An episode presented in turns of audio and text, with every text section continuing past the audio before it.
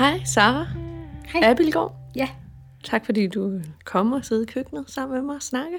velbekomme. Du er mor til en pige på tre og er gravid, højgravid med endnu en pige. Ja, Du har læst pædagogisk sociologi, mm. og øh, du skal nu her, du går fra på barsel nu her, fra at du arbejder med pårørende til mennesker, der er psykisk syge. Og efter øh, din barsel, så skal du faktisk til at søge en Ph.D. det er planen, ja. Det er planen, Ja. ja. Eller her i løbet af din barsel måske. Ja. ja søge en Ph.D., som kommer til at handle om det maskuline og det feminine i hverdagslivet, kvindelivet. Det bliver i hvert fald noget med nogle energier og Ja, noget sjæleliv og Ja. ja. vores måde at være i verden på. okay. Ja. Det skal vi snakke noget mere om. Vi vil starte med at læse et citat op for dig. Ja. Det er fra øh, mit speciale, øh, hvor at øh, Naja, hun beskriver, hvordan hun ligesom har gebærdet sig i verden. Øh, jeg har altid været skidegod og fået skidegode karakterer og har haft gang i pisse mange ting og sådan noget. Men når jeg har kørt mig selv sådan sindssygt hårdt, og så overhovedet ikke kunne administrere det store pres, så har jeg haft nogle perioder, hvor jeg lå derhjemme under dynen, og det hele bare var noget lort, og jeg var sikker på, at jeg ikke kunne en skid og sådan noget. Og så har jeg ligesom kommet ovenpå igen, og så har jeg kørt stærkere. Jeg har brugt mit arbejde til at sige, at det går jo skide godt. Jeg har en masse at lave, og folk synes, jeg er dygtig. Mm. Øhm, og da hun fortalte det her, der kunne jeg i hvert fald genkende det der med, at jeg øh, har et arbejdsliv. Nu hører jeg jo også til den der, det der kreative erhverv, hvor sådan en veluddannet akademiker kvinde, der har engang gang en masse kreative projekter. Ja. Øhm, hvor at jeg kører sådan nogle projekter, hvor jeg giver mig selv 110 procent, og så ligger jeg i første stilling bagefter. Ja. Og så kører jeg et nyt projekt, hvor jeg er pisse dygtig, og så ligger jeg i første stilling bagefter. Det lyder sundt, hva'? Ja, og så får jeg det der barn, og så er det et projekt uden deadline, og så ved jeg ikke helt, hvordan jeg skal køre 110 procent. øhm, det ved jeg ikke, om du kan kende. Jo, det er meget genkendeligt, både det, du siger og citatet. Ja. Og så er jeg lidt ironisk, når jeg siger det. Det lyder sundt.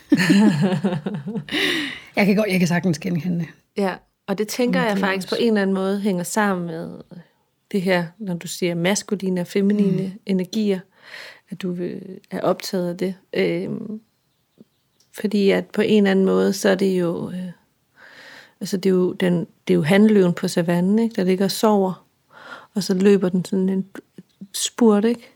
Jo. og nedlægger byttet, og så sover den et par dage igen, ikke? hvor et hundeløven konstant er på, og øh, sørger for alt det der indimellem. Og, og der, der tror jeg bare mange af os, altså, at mit arbejdsliv, det, er meget domineret af nogle maskuline værdier, mm. eller nogle maskuline energier, som jeg har trænet mig selv til at blive rigtig dygtig til Ja. at håndtere. Det tænker jeg også giver, jeg tænker også, det giver mening, men jeg tænker også, at med det maskuline og det feminine, er det ikke, fordi jeg sådan på nogen måde er, er ekspert i det, men, øhm, men det, jeg kan tænke, det er egentlig, det er balancen. Altså, den maskuline energi er lige så livsnødvendig for os, som den feminine energi er. Ja. Øhm, og jeg tænker meget, at den maskuline energi er egentlig handling og drive og have et mål. Ja. Og skal derhen og løsningsorienteret måske også, og vi sætter noget i værk, og så sker der noget. Mm. Det, jeg tror måske, der er sket lidt med den maskuline energi, det er, at den har fået en eller anden kulturel, altså på grund af kultur, og vores samfund er skruet sammen med meget præstation, og vi skal egentlig til at, øhm, vi skal overperforme og sådan noget. Og det er ligesom blevet lidt lige med den maskuline energi. Øh, men jeg tænker egentlig mere, at det er vores fortolkning af energien, som ligger i noget, der er kulturelt bestemt. Ja. Øhm, så vi tror, altså de maskuline værdier er, at vi presser os selv til det yderste, og så ligger vi døde i flere dage. Øh, og vi, øh, vi skal være løsningsorienterede, og vi skal være konkurrencedygtige, og vi skal egentlig give afkald på meget af det feminine. For Hvad er det feminine? Jamen, øh, jeg kan sige, for mig så tænker jeg, at det feminine, det er fleksibilitet, det er dynamik, det er omhyggelighed, øh, det er, mm, det er Altså, der er jo kærlighed i begge dele, tænker jeg, men det er, det er mere sådan intuition. Mm. Øh, det er det fornemmende. Mm. Det er det, der kan være i det uforudsigelige. Mm. Øh, og ikke have brug for at styre og kontrollere. Mm. Øhm, kunne, man, men, kunne man sige, at det feminine er, er orienteret mod det relationelle, hvor det maskuline er orienteret mod det strukturelle? Sådan tænker jeg det ikke. Jeg tror, jeg tænker, at det feminine og det maskuline skal være til stede samtidig. Ja. Jeg tror, det, jeg tænker, i, hvis man tager det relationelle som sådan et aspekt, eller sådan, som hvis det er det, vi kigger på, så tror jeg, jeg tænker, at det feminine bringer dynamikken ind i det. Det bringer fleksibiliteten. Og det maskuline er det, der sørger for, at tingene så sker. Altså, at en relation, øh, at man sætter nogle ting i værk. Altså, mm. at relationen så bliver god, eller at, hvad er det så, man så rent konkret gør?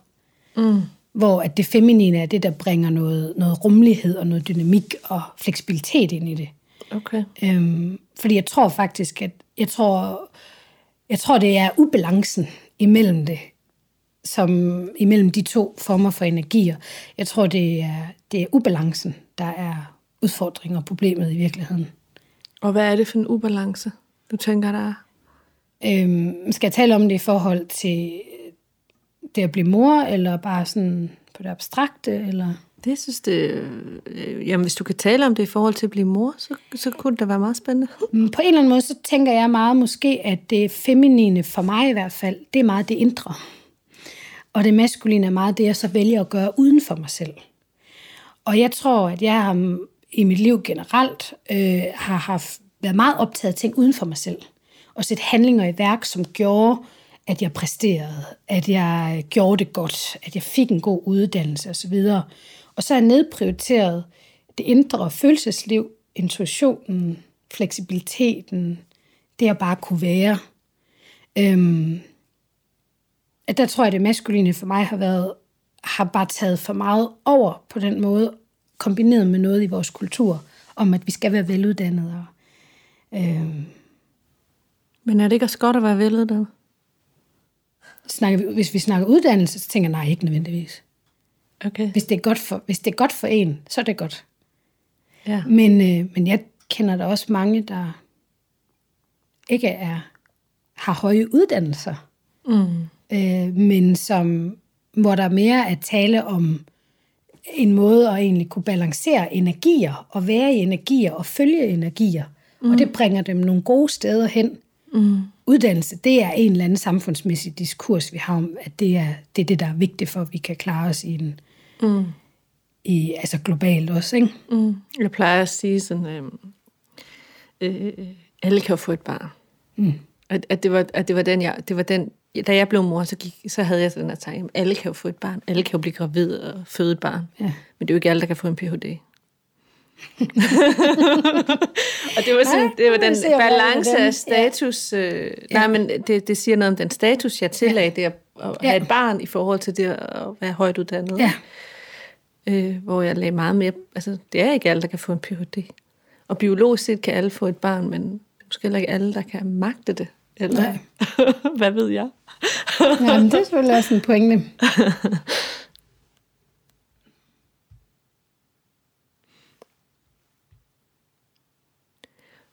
Du fortalte mig, at du havde svært ved at mærke din krop. Ja. Da du blev mor. Ja. Og at du hele tiden var oppe i hovedet. Jeg ved ikke, om det hænger sammen med det maskuline og det feminine. Men øh, alle de her dualismer, ikke? Jo. Det gode og det onde, det maskuline, det feminine, krop og, og hoved mm. og øh, øh, krop og ånd, og hvad vi nu kan sætte over for hinanden. Det er jo alle sammen menneskelige konstruktioner. Ja. I virkeligheden så hænger verden Helt jo sikkert. sammen. Enig. Ja. Og, og, og der, det er jo sådan nogle kategorier, vi ligesom opstiller ja. for at kunne forstå verden. Og det er nogle teoretiske, konstruerede kategorier, ja. vi har skabt. Og selvfølgelig reflekterer de nogle ting, der er forskellige, og noget, der kan være i konflikt i vores liv. Og, men, øh, men det er jo ikke det er jo ikke en ren sandhed, Nej. skal man huske, når man snakker om de her dualismer. Og det kan også være, de, de er en illusion. Altså, ja, ja, ikke? Det er ja. en konstruktion, som du siger. jeg tror det var Descartes, der snakkede om krop og ånd, ikke? så prøvede han at finde et sted inde i hjernen, hvor den her ånd var. Mm. Og så, så talte han om, at kroppen var for videnskaben, og ånden var for kirken. Mm. Og, og så det var ligesom der, der det var sådan kimen til humaniora, adskillelse ja. af humaniora og naturvidenskab. Ja. Øhm, og det har præget rigtig meget vores forståelse af, det vil sige, kroppen hører til øh, altså medicin, medic, altså lægevidenskaben, mm. Beskæftiger sig med kroppen, men lige så snart du snakker om følelser, så er du over i ånd, ja. og så skal sundhedsplejersken og lægen faktisk, altså historisk set, de rødder vi har, så er det ikke noget, de skal beskæftige sig med, fordi Nej. de er sundhedsvidenskabelige. Øh, og, og nyere forskning viser jo, at, at altså epigenetisk forskning viser jo, at faktisk så hænger kroppen, eller hænger måden, altså krop og ånd hænger ja. meget sammen. Miljøet påvirker øh, faktisk vores gener, og hvordan øh, strukturen, vores genstruktur ændrer sig afhængig af de, øh, de ting, vi bliver udsat, altså. udsat for, ja, ja og, og den måde, vi, ja. hvor mange hormonreceptorer ja. vi producerer, for eksempel, ja. som er lykkehormon, følelsen af lykke, den ændrer sig fysiologisk afhængig af, hvor meget omsorg vi bliver udsat for. Ja. Det er jo, det er jo så, så det smelter sammen, og så, så, så op, opløses dualismen. Ikke? Ja. Mm. Og jeg tænker også, at vores følelsesliv forplanter sig også på celleniveau. Ja. Altså, øhm, ja. Så på den måde for mig, så, så, øh, så tror jeg mere, øh, jeg er ikke sådan, på den måde så øh, teoretisk stærk lige det der, som du er, men, øh, men øh, jeg tror, jeg tænker, at i hvert fald krop og hoved, altså, øh, men hvordan var det for, hvordan, kan du ikke beskrive for mig det der med, at du, du siger, at du, du, kunne ikke, du kunne ikke mærke din krop, du har trænet dig selv i ikke at kunne mærke din krop, eller, eller hvad? Jo, men jeg tror, jeg har været enormt optaget af ting, der var uden for mig selv hele tiden. Altså, hvad er det for nogle ting? Øh, jamen alt det, der måske ikke havde noget at gøre med, at, altså jeg bare gjorde, altså på grund af nogle ydre standarder, som netop kan være nogle diskurser omkring, hvad der er vigtigt, hvad der er godt for mennesket. Mm. Øh, og i vores samfund er det måske noget med at have en høj uddannelse. Og det er noget med at præstere. Lige meget om du har en høj uddannelse eller ej, så er det noget med at præstere, og det er noget med at måske også rigtig meget leve op til andres forventninger til en. Mm. Øhm, og det for mig, der tror jeg, det er alt det der, der er uden for mig selv. Mm. Det er noget, hvor jeg ikke behøver så jeg behøver ikke mærke min krop, hvordan den har det med det. Jeg kan bare se, okay, hvad er vigtigt for mig for at navigere i det her samfund, og for at, at, at få anerkendelse og blive set. Mm. Det, er no, det er så at opnå de her forskellige ting. Mm. Og det, jeg har oplevet, det er jo, jamen, min krop har måske bare på den måde sådan, med tidens grad højere og højere. Ikke? Også, altså, det kan mm. godt være, at du bliver set derude af nogle andre og anerkendt, men prøv lige at kigge lige indad, ikke? Øhm, og der tænker jeg med krop, min krop, tænker jeg, det er sådan lidt alternativ tanke, men jeg har i mange år ikke sådan været overvægtig, men har lige været 10 kilo for meget.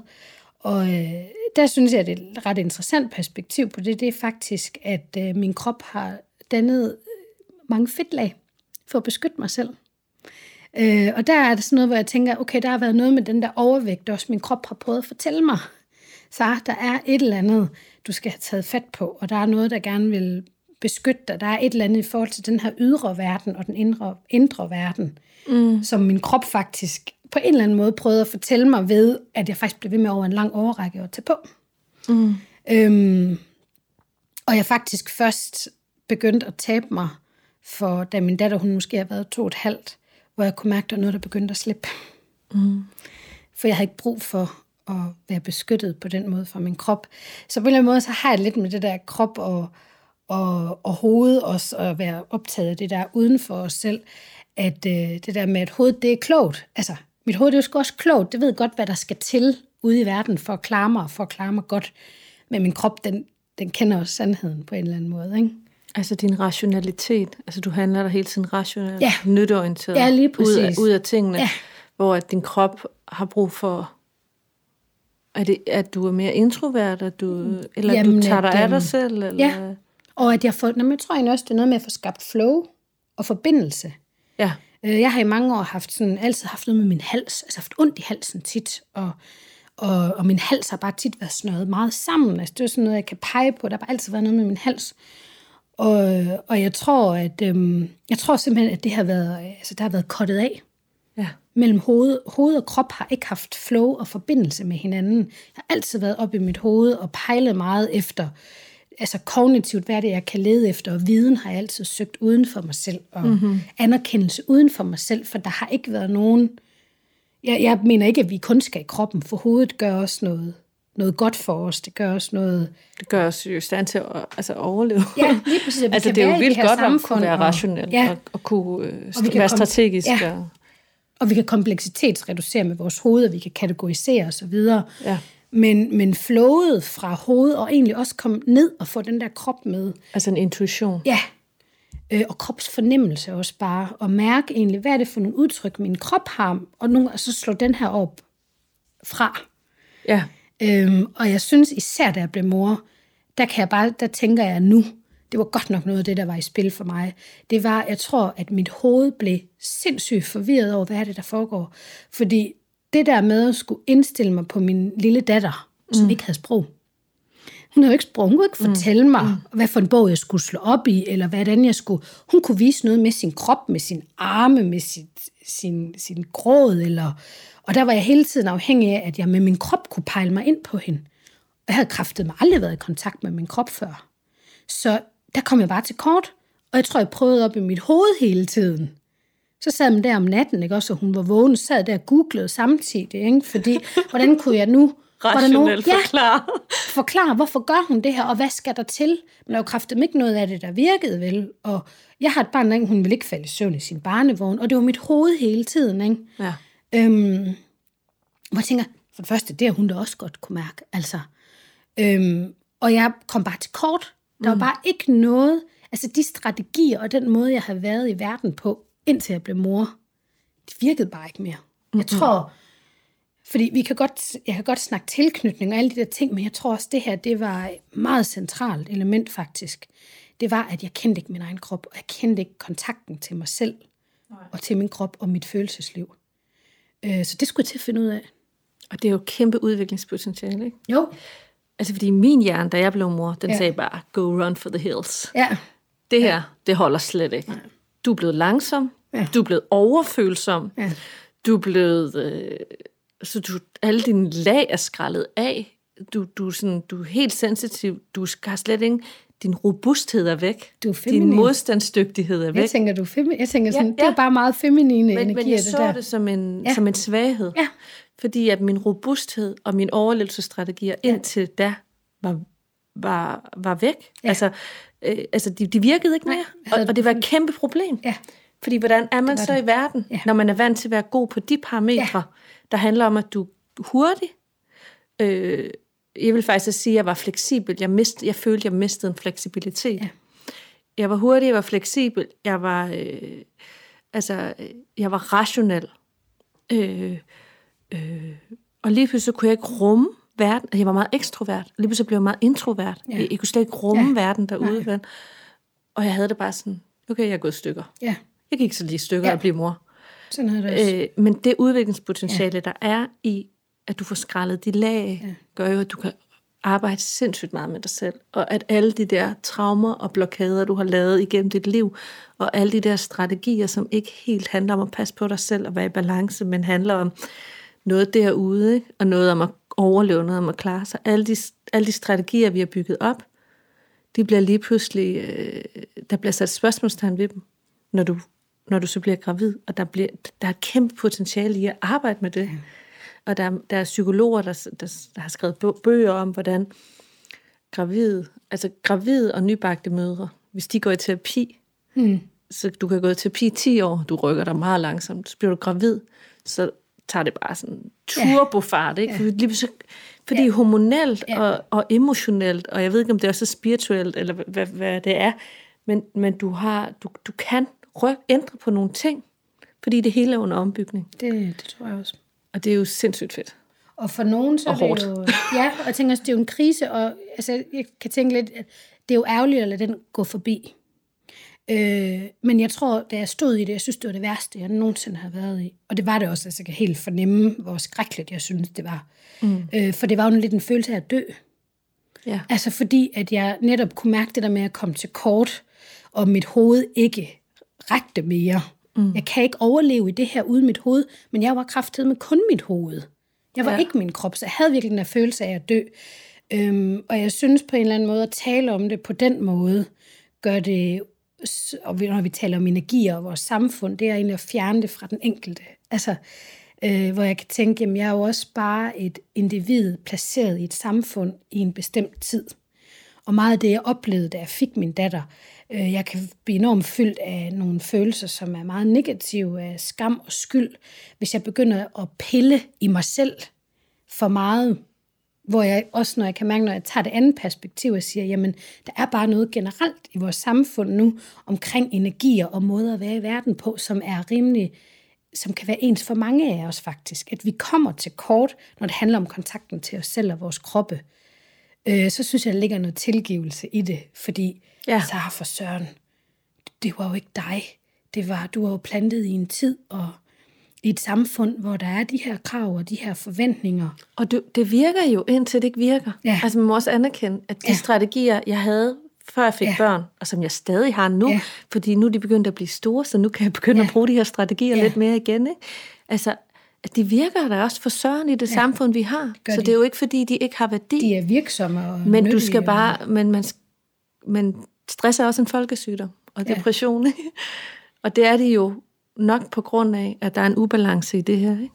Jo, og så tænker jeg måske bare det der med, at når vi kan mærke, at vi kommer op i vores hoveder, jeg tænker, det vi sidder og snakker om nu, mm. bare det vi sidder og tager, altså, det er også op i hovederne. Øhm, så jeg kan egentlig tænke, at, at hvis det skulle være noget, der er egentlig rykket for mig på, på det tidspunkt, så var det egentlig, øh, altså jeg tænker selv, når vi har de bedste hensigter, mm. så kan vi også godt komme til at stresse vores krop. Vi vil egentlig tale om at få kroppen i spil, mm. men i det vi taler om, hvor vigtigt det er få kroppen i spil, hov, så kan hovedet lynhurtigt koble sig på, hvad er vigtigt for at navigere her? Hov, der jeg skal have min krop i spil. Men der er jeg bare slet ikke. Altså, mm. følg mig. Mm. Øh, hvor jeg egentlig synes måske det er vigtigt, det er faktisk nogle gange også at lukke ud selv det, der giver allermest mening. At man kommer ned i sin krop og så siger, okay, jeg er også bare nødt til at have tillid med min krop til processen. Ja. Jeg kan ikke ordne det her, og jeg tænker, der er mange ting, vi kan i tale sætte og sådan noget, men processen er individuel for hver enkelt kvinde eller hver enkelte menneske og væren i verden, og vi har, vi har vores egen vej i det. Mm. Øh, men det er nok den der tillid til processen, og jeg tror, da jeg blev mor, så ville jeg gerne fremskynde den, for jeg skulle gerne tilbage til det der. Jeg gerne tilbage til sådan, som jeg var før, fordi det var genkendeligt, og mm. nu skal jeg bare sådan overstået, så jeg kunne komme ud på arbejdsmarkedet igen, og jeg kunne, ja, alt det der op i mit hoved og med uddannelse og så videre. Øhm, men jeg, jeg er faktisk glad for, at jeg, at, jeg, at jeg tog den chance og den mulighed, det var. Det lå i den kæmpe krise, det var for mig at blive mor. Øh, men jeg synes, det var skrækkeligt, mens det stod på. Altså, mm. Jeg synes, det var skrækkeligt pludselig at skulle have kontakt med min krop. Men det er jo ligesom, altså, jeg kalder det liminalitet mm. øh, i mit speciale der. Altså, det er jo en transformationstilstand, hvor Ja. du hverken er dit gamle jeg, du er heller ikke dit nye Nej. jeg. Du er midt imellem, Ja. og du er i ingenmandsland. Og din hjerne, når du er der, Ja. så er både krop og ånd og alt er ligesom under ombygning. Ja. Fordi du vokser. Fordi du ændrer dig Ja. til et nyt stadie i dit liv. Ja. Du, bliver, du bliver mor. Ja. Det er et nyt stadie. Øh, og liminaliteten kan man ikke overskue, Nej. selvom ens hjerne mm. er sådan her, okay, hvordan kommer jeg derhen? Ja. Øh, den, hjernen kører bare 180 i timen, ikke? Den vil bare gerne ja, Ja, regne ud, præcis. hvordan du kommer hen ja. Ja. på den anden ja. Ja. side, for det er ikke rart at være i det her uoverskuelige. lige præcis. Men, men netop, altså man har, man har for det første brug for nogen at læne sig op af, ja. når man er i det uoverskuelige. Ja. Og så har man brug for, altså, fordi man har brug for tillid til, mm. at, til rejsen i ingenmandsland. Ja. Men, men den, den tillid, den er altså svær bare at have, hvis du er helt ja. Alene. Du skal Ja. altså have nogle voksne at læne ja. dig op af, og Ja. nogle andre søstre, der også er i ingenmandsland. Øh, det man er altså meget sige- vigtigt. men Og, og det har vi ikke i vores samfund. Vi har Nej. ikke særlig mange, du kan læne dig op af. De er alle sammen rationelle og snakker om kurver ja. og, øh, ja. øh, og kostråd og whatever. Ikke? Jeg tror, de er der. Jeg tror bare, måske vi skal gå nogle andre veje. Altså, jeg tror, at der er en, øh, omstrukturering og en omvæltning på vej i forhold til den efterspørgsel os kvinder, vi har på det, vi egentlig har behov for. Ja. Men jeg vil lige sige i forhold til det, du siger, altså med dit speciale, jeg kunne huske, jeg læste det der for, for, for det er vel flere år siden nu efterhånden, og det, der gjorde mine skuldre faldt ned faktisk, det var egentlig et, et eksempel på at give noget til hovedet, som kroppen slappede af. af. Det var at læse det der ord, du havde med transformation. For jeg så det også lidt som, hov, nu er jeg blevet mor, hov, hvordan når jeg derhen? Hvordan finder jeg roen? Hvordan, om det må være, når, okay, nu holder jeg lige ud en dag mere, fordi lige om lidt, så bliver hun et år, og så kommer alt det der gode tilbage. Hvor da jeg læste dit speciale, og det der med transformation, hvor jeg havde det sådan, Altså, at det er en transformationstilstand, ja, man det er er en i, og det tager lang tid. transformationstilstand. Ja.